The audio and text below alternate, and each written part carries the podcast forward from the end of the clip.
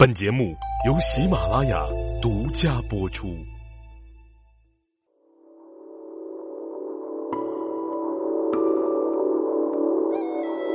喜马拉雅的各位茶友们，大家好，我是赵阳。今天呢，这一期节目更新呢，跟大家继续来聊一聊《茶经》。今天呢，进入到《茶经》的第三十讲，也是四支器当中的一个篇目啊。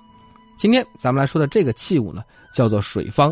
咱们还是看一下原文内容：水方，以雕木、槐、楸、子等合之，其里并外，凤栖之，寿一斗。好，这个内容比较短啊，我们看一下他所写的什么意思啊？说水方呢，一般都是用雕、槐、楸、子啊这样的木料做成的，内侧和外侧的缝隙呢，要用这个大漆把它涂抹，能够成一斗方的物体。那下面呢，咱们看看这几样木材啊，雕木啊是这个常见的一个乔木，质地比较坚硬，百年不腐，而且呢是遇冷不凋，所以被称作雕木了。这个楸呢是这个。带着白花，那紫色斑点儿，这叶片呢呈三角卵形，这椭圆形啊，在这个北方应该是比较常见的秋字木嘛啊。下面这个紫呢，也算是乔木的一种啊，耐腐性比较强，所以在中国古代做家具啊、做乐器应该是比较常见的。那咱们来说一说啊，这个水方是干嘛用的？水方其实就是煮茶时用来装水的一水桶，用木质做成。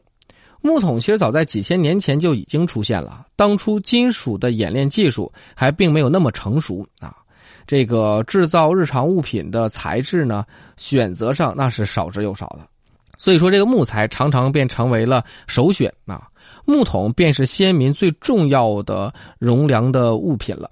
一般常见的木桶呢都是圆形的，但是《茶经录语》当中啊所说的这个方形。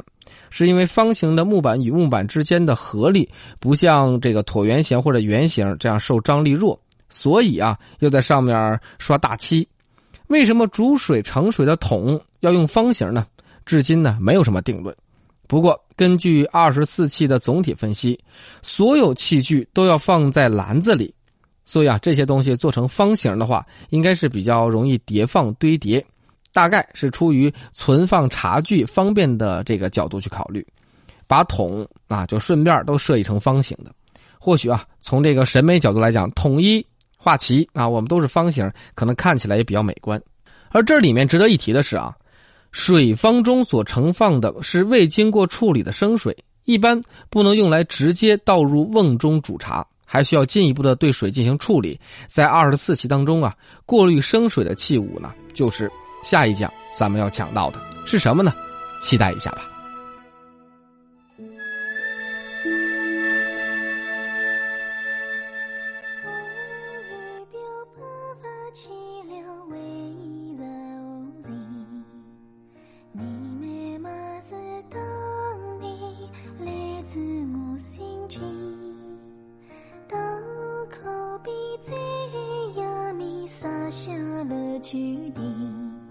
与你的日子，曾经无需孤丧离别。